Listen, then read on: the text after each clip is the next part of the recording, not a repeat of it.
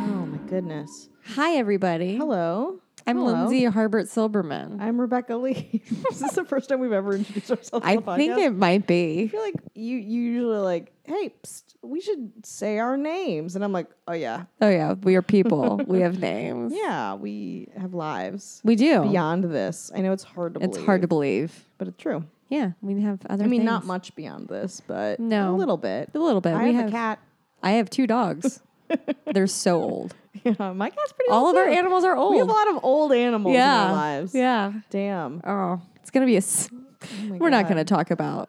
They're going to live forever, so it doesn't matter It doesn't matter what Yeah. age they are. What is happening? I know. I feel like our last podcast also a siren occurred. Yeah. My But neighbor's coming out. Listen, if we all acknowledge it and accept it, we'll It's just gonna move be forward okay. with this podcast. We're Yeah. just gonna full speed ahead on this shit. 100%. and Not wonder or worry. No, everything's fine. No Everything's fires great. here. Oh my god, everything's great. it's fine. It's totally Oh, cool. man. Holy shit. Ah, Don't although I worry, did see- guys. I did see a building on fire on the way up to see the eclipse. Oh no. Um, did you guys check out? I guess it'll be a, maybe like four, like a month ago. Month ago at this when this point. comes out. Um, but there was a super uh, blood moon lunar eclipse. Lu- yeah, like Right? all the things. It was it was a super blood moon slash blue moon lunar eclipse. oh shit! Because a blue moon is the second full moon in the month. Okay, but it was also the blood moon. Right. So it was a red blue moon. Holy shit, hmm man! It was Crazy. bonkers. I didn't see it. I'm guys, I'm not good at living life sometimes. Didn't what, what you you weren't um an unemployed person who trekked up to Griffith Park with no, a- I was an unemployed person that stayed asleep. like at three a.m. you gotta get your sleeps, your I, Z's. the funny thing was, I will. This is the most boring story ever, but you can deal with it. You're listening to my podcast. Um, I woke up at three, and I was Mm-hmm. Yeah. like, not on purpose. It's just what my body does sometimes. And I looked at my Mm-hmm. cat wakes me phone. up sometimes. I wake up in a That's- no, because Chunk won't move Oh. once he's snuggled up. Wow. Charlie will. Sometimes she's delirious at night. Um, but I just woke up. It was a fluke, and I was like, maybe I should go outside. Nah, Bye. back to sleep. I'll see it on the internet later. But there was a house on fire or a building on Yeah, fire. on the way driving up, there was a like a public building on fire. Like it looked like a building you'd have like public restrooms at the park. It was Oh. just completely on fire, and nobody. There was maybe one car parked, and we got out of the car and we're just like, call nine one one. Like we call. Why That's is so nobody- scary. We're literally in the park, and it's not like no one was. It's not like an empty night. It, was a huge. Actually, we couldn't even park up. At Oh, the really? Up observatory. top? We had to go all the way around, and, like walk a mile up to get back up there, which sucked at 3 a.m. Yeah. My glutes were like, what is happening? Girl, it's three. What you doing? I know. My body was like not happy with me that day. Um, but anyway, so like no one was there. It was just this giant building that was on fire. I'll put it on our Instagram. Yes, please do. Ugh. But it's uh yeah, it's it's jar- fires are scary and jarring, and I hope that those sirens weren't. We're not going to that. one. Yeah. So anyway, we didn't digress at all. No, this is a fire podcast, you guys. Welcome to our fire safety podcast. We are changing it up, and now we just talk about fires. surprise. Surprise! we tricked you, real bait Yeah. and switch. I'm Bait trying. and switch boss bitch. Ooh, Ugh, Oh, that's It's good. our April Fools. I'm trying to turn on the light in this room, and I nearly broke my neck. Um, you needed to know that too. so anyway, we we are still are we are continuing with our Black History Month. That's right. um, installment of the Lost Boss Bitches.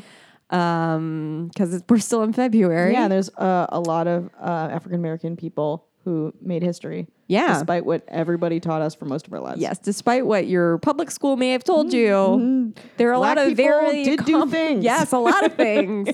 Despite Big things. despite being told all their lives that they can't and they shouldn't. exactly.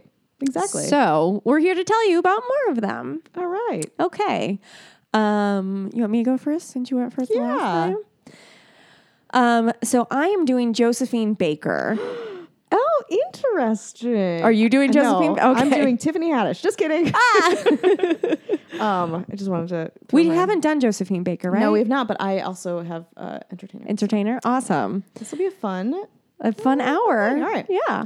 Okay, so for those of you who don't know, Josephine Baker was uh, a giant, uh, kind of vaudeville entertainer um, in 1920s on. Um, she well, well, I'll just get into it. So she Mm-hmm. grew up in a low-income neighborhood near Union Station in St. Louis, Missouri. Mm-hmm. Um, it consisted mainly of rooming houses, brothels, and apartments with no indoor plumbing. Mm. Sounds like A gigantic bummer. Yes. So she was always poorly dressed and hungry as a child. And because of that, she developed street smarts playing in the railroad yards of Union Station. This is like like a like a savvy little thief. Yep. You know, like just like street. She's street She's smart. got some street smarts. yeah, you want to buy something? She's got some uh, junk in the back. she's gonna she's gonna go get that loaf of bread Mm, for us. Mister. those were those were old timey Those are cops, I quotes. think. Those are quotes from her. also quotes from her. Um, so she had little formal education, but attended Lincoln Elementary School only through the fifth grade. Mm-hmm. Um, she took in laundry to wash to make ends meet, and at eight years old, she began working as a live- live-in domestic for white families in St. Louis. Um, one woman abused her, burning her Mm-hmm. hands when she was a young girl because she put too much soap in the laundry. That's stupid. Oh, what? That doesn't even fit the like. No, I mean, what's wrong with putting too much soap in the laundry? Yeah, like, you're just what's wrong getting it with that? extra clean. Well, if you're gonna have like a punishment quote that fits the crime, like put our hands in boiling water. Yeah. not fire. no, What? doesn't make any Fire sense. is already a theme of this podcast. Seriously. Wow. wow. All right. It's all coming together. Mm-hmm. So when she was 12, she dropped out of school. At 13, she started working as a waitress at the o- Old Chauffeurs Club Hmm. on Pine Street. Don't know if you guys are familiar with it. On Pine Street. the Old Chauffeurs Club Not on the Pine one on Street. Elm? Not the one on Okay, okay, Elm. okay. No, I'm sorry. Pine, Pine, Pine. Both street both tree streets. Uh-huh. But this Okay, one's on I was Pine. really confused. I was picturing a totally different chauffeur's. Oh no, club. diff- yeah, Okay. yeah, the, the other one. um, so she lived as a street child in the slums of St. Louis, sleeping in cardboard shelters, scavenging for food in the garbage, and also making a living with street corner dancing. Um, but because of this street corner dancing, she attracted some attention, as you might. Mm-hmm. Oh, Yeah. And she was recruited by the St. L- uh, la- la- St. Louis Chorus Vaudeville Show at the age of 15 Okay. Big break. big break and that had her head into New York City during the Harlem Renaissance. Nice. Performing at the Plantation Club and in chorus lines of the groundbreaking and hugely successful Broadway reviews, Shuffle Along with Adelaide Hall and the Chocolate Dandies in 1924. So like just like a little homeless girl trying to make ends meet, suddenly Dancing she's on street corners. and then she's like in like arguably one of the most important places and times yes. in America's history. Yes.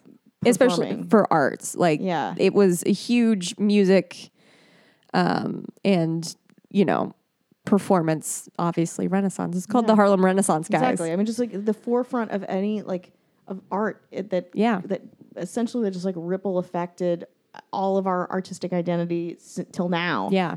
Like okay, She's just there, and Yeah. she's 15. she's tiny. Yeah, I assume I get prob- probably an itty bitty. right, like a little hat. Yes. Aw. So sh this is funny. She performed as the last dancer at the end of the chorus line, and her act was to perform in a comic manner, Mm-hmm. as if she were unable to remember the dance until the encore. At which point, she would perform it like even more complicated than it was originally. Ooh, little bait and switch. Yep. she was um, billed as the highest paid chorus girl in vaudeville. So Wow. from street corners to the highest paid chorus girl in vaudeville. That is crazy. Um, so here comes all the bullshit. oh. Because she was in the United States, she was often faced with rejection due to her race. Um, and she was quoted in saying, One day I realized I was living in a country where I was afraid to be black. It was the only country, it was only a country for white people, not black. So I left and I had I had been suffocating in the United States. A lot of us left, not because we wanted to leave, but because we couldn't stand it anymore. And um, I felt lib- liberated in Paris. So, spoiler alert, she moved to Paris Yeah. um, and she became an instant sensation success for her erotic dancing. Mm-hmm. She appeared practically nude on stage. Um, her most famous outfit is like a teeny tiny skirt made of plastic bananas Yeah. Mm-hmm. and a little top. Every, I'm sure everybody like realizes they've seen it at some Yeah. point in their lives. Totally. Um, and oh, where did I write it down? One, oh yeah, okay. So, um, In later shows in Paris, she was often accompanied on stage by her pet cheetah, Chiquita, who was adorned with a diamond collar. And the cheetah frequently escaped into the orchestra pit, where it terrorized the musicians, adding another element of excitement to the show. Um, Oh, chaos, right? Uh, maybe don't have a cheetah. in Maybe, captivity. Mm-hmm. maybe not. Um, so after a while, she was the most successful American en- entertainer working in France, and Ernest Hemingway called her the most sensational woman anyone ever saw. Wow. So she was super popular in France, but um, because America was super racist, her star never quite reached the same, you know, heights here. Mm-hmm. Um, she was in a 1936 revival of Ziegfeld Follies on Broadway, but it generated less than an impressive box office. And in the later run, she was replaced by Gypsy Rose Lee. Um, Time magazine referred to her as a inward wench who's dancing in Time magazine, you say? uh, yeah. Oh, Whose cool. dancing and singing, singing might be topped anywhere outside of Paris. While other critics said her voice was too thin and dwarf like to fill the Winter Garden Theater. So after that, of course, she returned to Europe heartbroken. Um, and that was a big contributing factor to her becoming a legal citizen of France and giving up her American citizenship. yeah.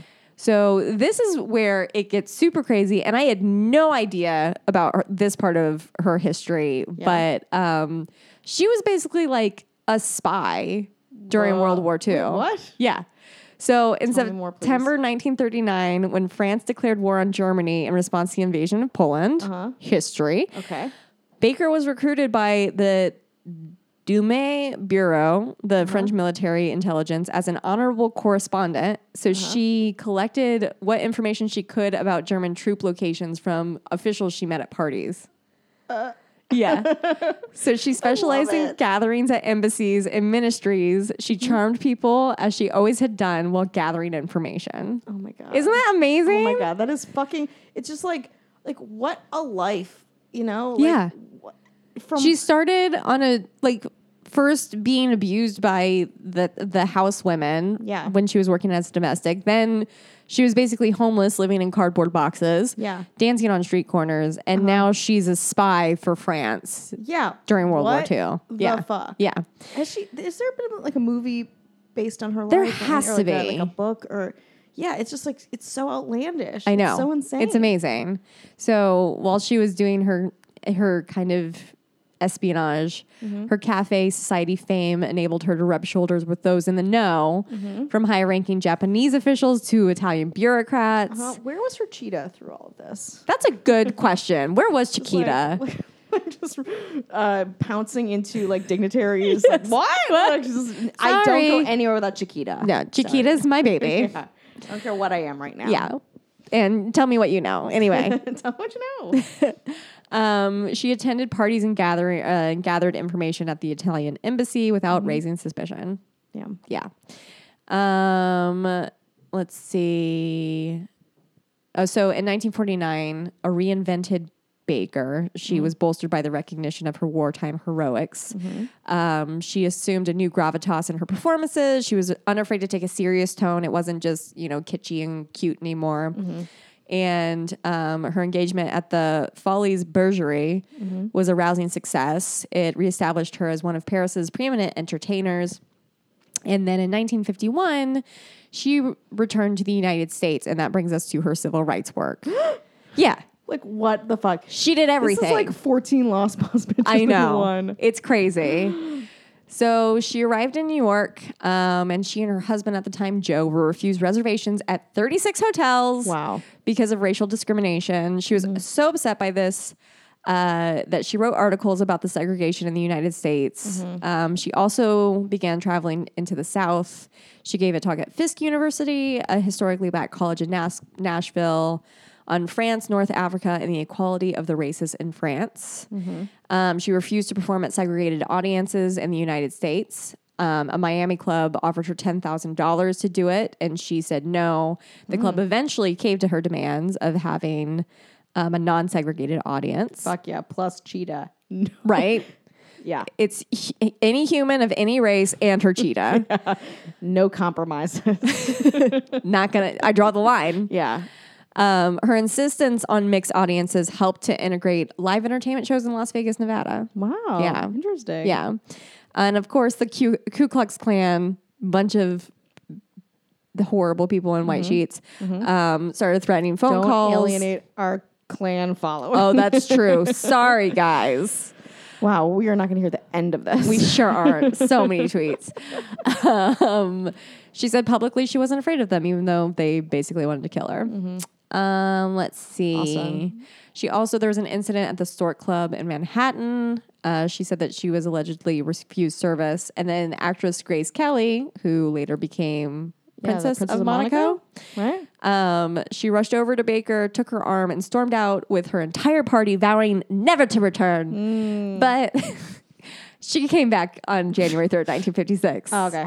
Princess Grace did. Yeah. So, you know, Well, well, convictions, she's got to have her scallops. Right. What do you? scallops, and butter. But still, the two women became close friends after that. So her civil rights uh, work continued in 1963. She spoke o- at the March on Washington. This is really interesting. She was the only official female speaker there. wow. Yeah. Um, she uh, introduced. Uh, let's see. Yeah, she she spoke, and Rosa Parks and Daisy Bates were among uh, those that she acknowledged in her speech, and both gave brief speeches. But she was the only official woman speaker, which Wow. really blew my mind. Yeah.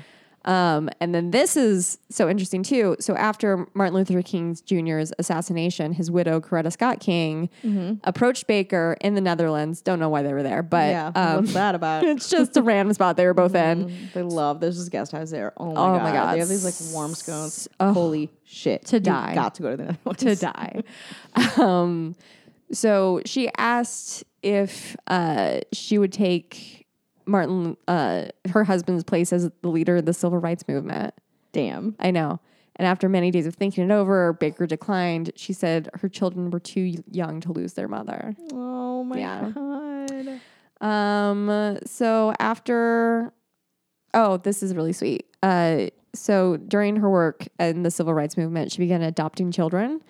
She formed a family that she often referred to as the Rainbow Tribe. She wanted to prove that children of different ethnicities and religions could still be brothers. Um, and she often took the children with her cross country. Um, and when they were at Chateau des Milandes, which is like her estate, she arranged tours so visitors could walk the grounds and see how natural and happy the children were. I wonder if that kid like it's what like a weird like force. It's like real world Josephine Baker's kids. yeah, exactly. Like, do they all have to practice different religions too? All of the Probably. different eth- ethnicities. yeah, it's like the United Colors of Benetton. Yeah, it's like put your kippah back on. yeah. Shlomo. like And yeah, and I think her- one of her adopted sons wrote a um, biography about her, and he said that she was also bisexual. oh She damn. was married four times, but had affairs with women as well. Ooh. God Um, damn. Yeah. So in 1975, she starred in her last show. It was a retrospective review at the Bo- Bobino in Paris. Um, it was celebrating her 50 years in show business. Damn. It was financed notably by Prince Rainier, Princess Grace, and Jacqueline Kennedy Onassis. Open to rave reviews. Um, the seating sold out. They had to bring in folding chairs. Um, the opening night audience included uh, Sophia Loren, Mick Jagger, Shirley Bassey, Diana Ross, and of course Liza. Yeah, you gotta get Liza in Gotta there. get Liza. Not a show without Liza. Hell no. um, and then four days later, Baker was found lying peacefully in her bed, surrounded by newspapers with glowing reviews of her performance. so she was dead? she suffered from a cerebral hemorrhage and was in a coma. And she was taken to the hospital where she died at age 68 on April 12th, 1975. Oh. Yeah. But what a life. What a life. And the newspaper's just like all around. Yeah. That seems convenient. Right? Did someone who s- maybe a secret she stole Let's just frame her body with newspapers. No one will reviews suspect. from her retrospective. She's just so happy that her brain hemorrhages. will hemorrhage her brain. Yeah. yeah. God. That is such a cool one. Ugh. Josephine I feel Baker, like we y'all. know so little about like we kind of know her. Like she's Yeah, she has the like that landscape, but- iconic outfit. And I think Yeah. I've seen her with pictures with her cheetah. yeah. But she was a fucking spy, you guys. and Yeah, like, Coretta Scott whoa. King wanted her to take the civil rights movement Like, over. holy shit. That's a lot of stuff. Yeah. And she had she stopped going to school at 12. Yeah. It's amazing. Damn. Blown away. Damn. They don't make them like that anymore. They sure don't. you know. Wow, that makes uh it makes I don't I can't well, okay. My lady, she I mean she's good. She's not that good. She's well, you know good. what? She's Uh-oh. she's great in her own right, I'm she's sure. great in her own right. Um so I have Lil Hardin Armstrong. Oh. Uh, the wife of Louis Armstrong. oh. who- Very cool. yeah, another Midwestern, uh, Midwestern music entertainer. Uh, not that Josephine Baker was a musician, but um, singer, whatever. Right. Anyway, she has a really interesting life in her own right. Um, aside from her spouse, who they only were married for a very short time too, which is interesting. Um, anyway, Tell me more. I I will I will my computer. It would be oh, really okay. awkward if you're like, no, that's all I'm going to tell That's it. That's your lost boss bitch. That's this person my exists. Can we just watch some Instagram stories now? okay. Ugh. Mm-hmm. you. Um, okay. So Lil Hardin Armstrong was born Lillian Hardin in 1898 in Memphis, Tennessee, where she grew up um, in a household with her grandmother, Priscilla Martin, a former slave from near Oxford, Mississippi. Martin had a son and three daughters. One was Dempsey, Lil's mother. They relocated her family to Memphis in order to get away from her husband. Um, a little violence uh, there. And they made the trek via mule drawn wagon. Oh. So again, it's like getting it's like painting a scene of like such a Spartan life. Yes. Like very um s- you know, like post slave, but like not too far out. Not too far removed. And then it's like we see them blossom. Um okay. So Lil was born on February 3rd, 1898. Uh, her dad died when she was seven, um, though Dempsey, her mom, uh, remarried, uh, which Lil Hardin followed suit in many ways. During her early years, Hardin was taught hymns, spirituals, and European classical music on the piano. Of course, like learned it when she was fucking four years old. like Oh, come all, on. this is such a through line in some of our lost boss bitches where they're so fucking young. By five, they spoke Prodigies. five languages and could solve a Rubik's Uh-huh. Cube in two seconds. Exactly. And I can barely speak one, as you guys know. I can't. oh, it's so hard. It's really hard. Mm, Anyway, she was drawn to popular music and the blues. Um, she first received like uh, s- like piano instruction, more um, standardized piano instruction from her third grade teacher. Um, and then she had showed like quite an aptitude for it. So her mother Mm-hmm. enrolled her in Mrs. Hook's School for Music. At Fisk Amazing. University, a college for African Americans located in downtown Nashville. Fisk University was mentioned in the Josephine one too. She spoke Oh, shit. there. Damn. Yeah. Connections. connection. I love it. And these specialty schools that really foster, Right. um, yeah, kids. And their amazing. Her talents. mom was like, she's really good at this. I'm going to support that and send her to a school where it can flourish. Mm-hmm. Damn. Yeah. Anyway, I love it. I love it. So, um, uh, yeah, so she went to Fisk in downtown Nashville, and there Hardin was taught a more acceptable approach to the instrument. Um, so again, more standardized. She she played really well when she was young, but it's kind of like when we did. Um, uh, what's her name from the Battle of the Sexes, where it's like we have to refine Billie Jean King. Yes, Mm-hmm. we have to refine her into a ladylike performer or athlete or whatever. Oh. It's like mm, okay, Just let her let her rage. let her ride. Let her Tanya Harding that shit. You know, Yeah. just like power. Let her have a triple axle. Yeah, a couple. She's lucky. Um, so she received a diploma from Fisk University and returned to Memphis in 1917. In August 1918, she moved to Chicago with her mother and stepfather. By then, she had become per- very proficient at reading music, uh, a skill that landed her a job as a sheet music demonstrator at Jones Music Store. Wow. Right? Just I didn't dem- even know that was a How do you- thing. it's like, how does sheet music work? Well, it's a piece of paper with music written on it. I'll demonstrate. and I'll read it. what? um, the store had been paying Hardin three dollars a week, which is, uh, thank you Wikipedia. It's forty nine dollars in twenty seventeen dollars oh. I mean, dollars that's, of the future. that's Still fucking no money. low as fuck. yeah. Um, but a band leader call, called. His name was Lawrence Duhay. Offered twenty two fifty. Wow. Three hundred sixty six dollars in twenty seventeen dollars. Okay, still no money. you know, it's like okay, Um, knowing that her mother would not approve of her working in a cabaret, she made it know that her new job was playing for a dancing school. Um, lied to her mom. mhm, was not was very know, much. a you gotta do what cabaret you gotta with do. Music, body music. Um, three weeks later, the band moved to a better booking at the Deluxe Cafe, where the entertainers included Flo- Florence Mills and Cora Green. From there, the band moved up to the jewel of Chicago's nightlife, the Dreamland.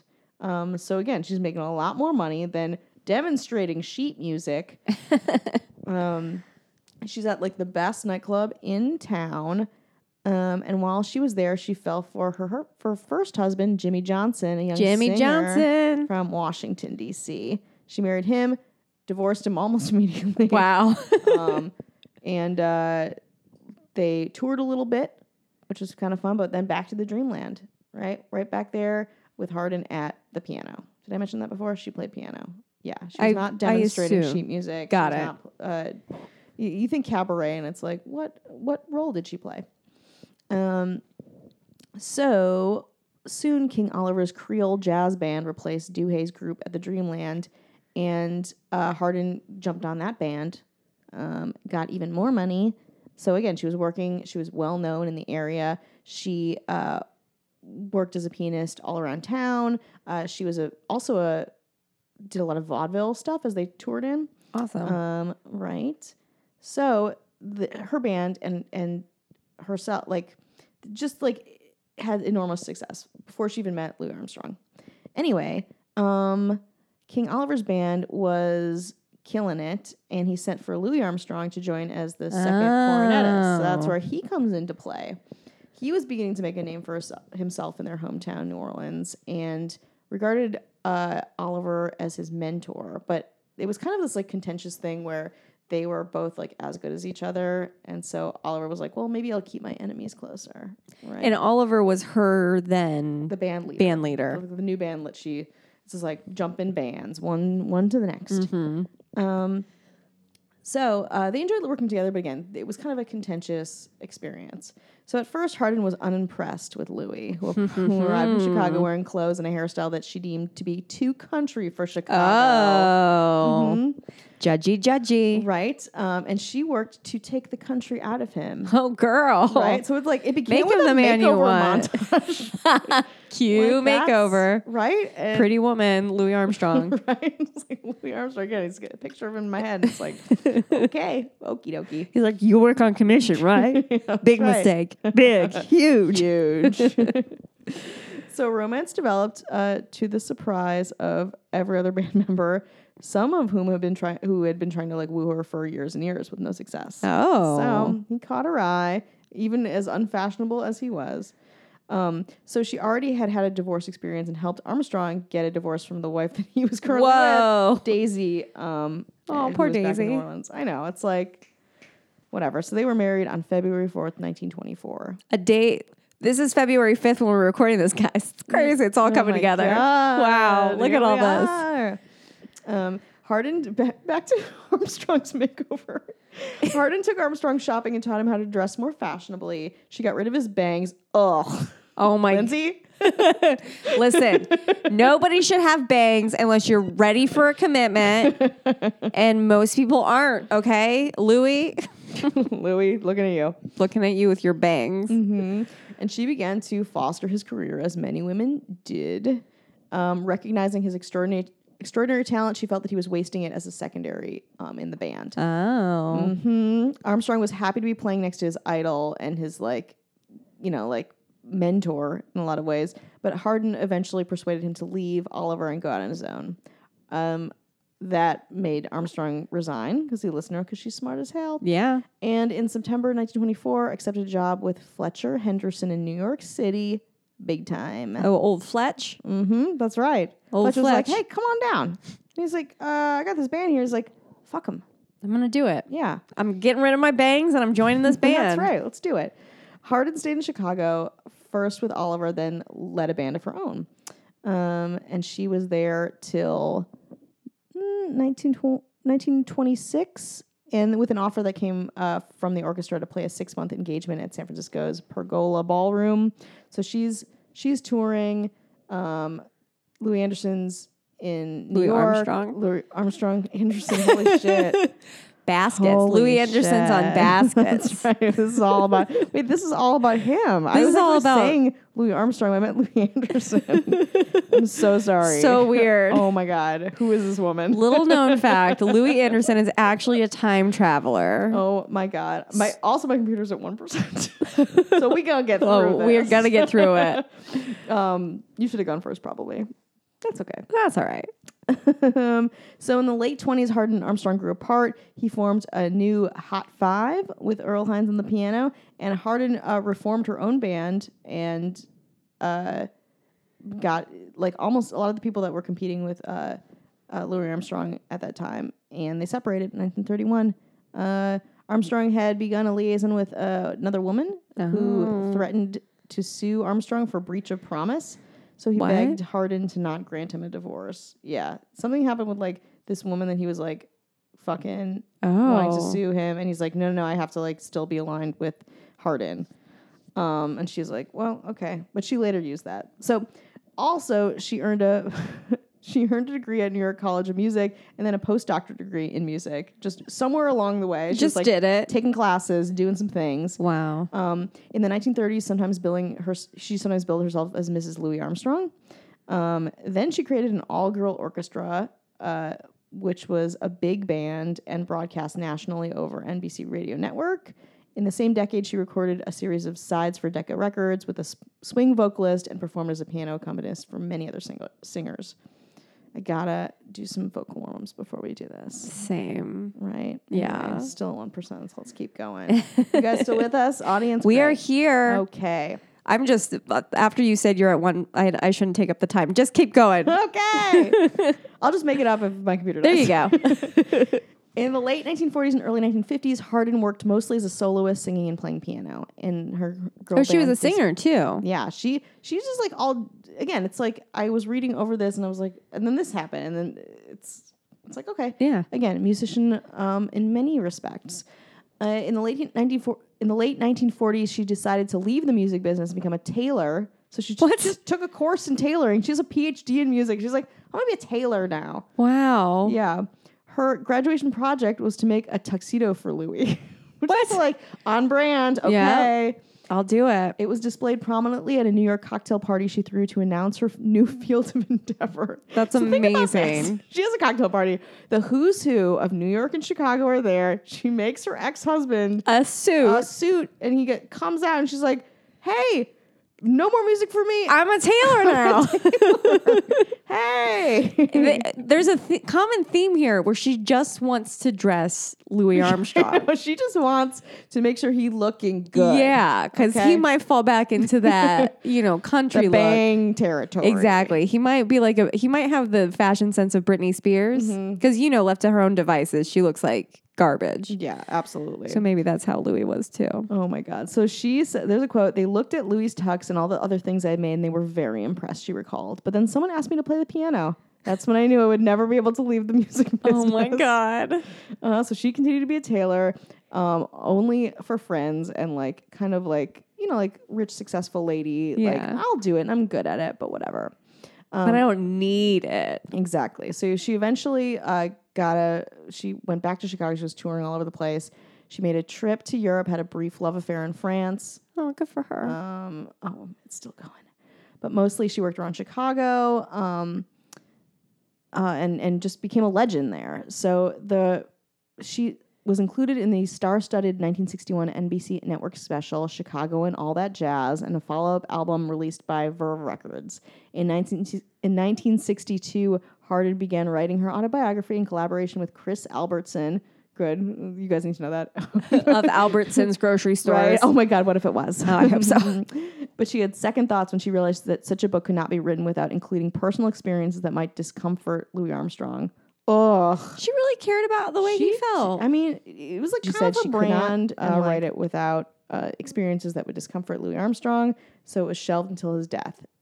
Um, when Armstrong died in 1971, Hardin was deeply shaken by the loss. She traveled to New York for the funeral and rode in the family car. Returning to Chicago, Hardin felt the work on her autobiography could now continue, but the following month, She performed at a televised memorial concert for Armstrong and then collapsed at the piano and died on the way to the hospital. Oh from a my heart attack. god. No book, bitch. Yeah, no. Sorry. Louis really didn't want that book happening. No, no. Um, in the aftermath of her funeral, her letters and unfinished manuscript of her autobiography disappeared from her house. What? Yeah. What shady shit was Louis Armstrong up to don't know that what somebody was going really on. needs to keep this But it's like, same Okay. that same person that What? scattered those newspapers around Josephine I Baker? know. yes. Who are you? Make yourself known us. The Illuminati. Please, please. If there's one through line, it's not African American women. It's uh, fucking spies, Yeah. mysteries unsolved. Louis Armstrong Mm-hmm. Anderson. In uh, 2004, the Chicago Park District renamed a community park in her honor. Um, but again, she kind of gets uh, bulldozed over in Louis Armstrong's Yeah. success. But she was very successful in her own right, She was. both as a musician. Pianist, and really, if she sailor. hadn't made Louis look less country, who knows? He may not have been as successful. yeah, maybe we do a pre and post, we should. before and after. yes. How amazing would that be?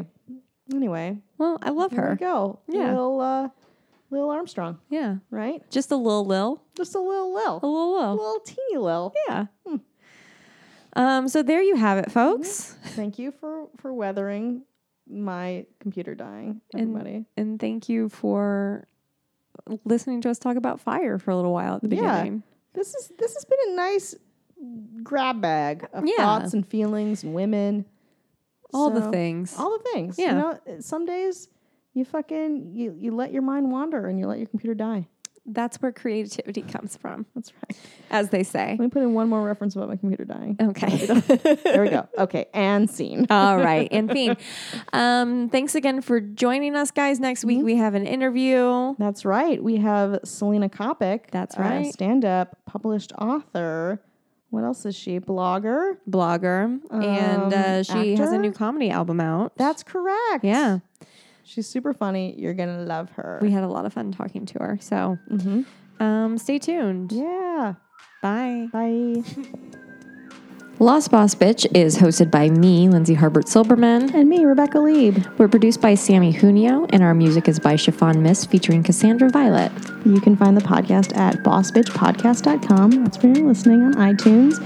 Instagram is Boss Bitch Podcast. Twitter is Boss B Podcast. Facebook is Boss B Podcast as well. Thanks for listening.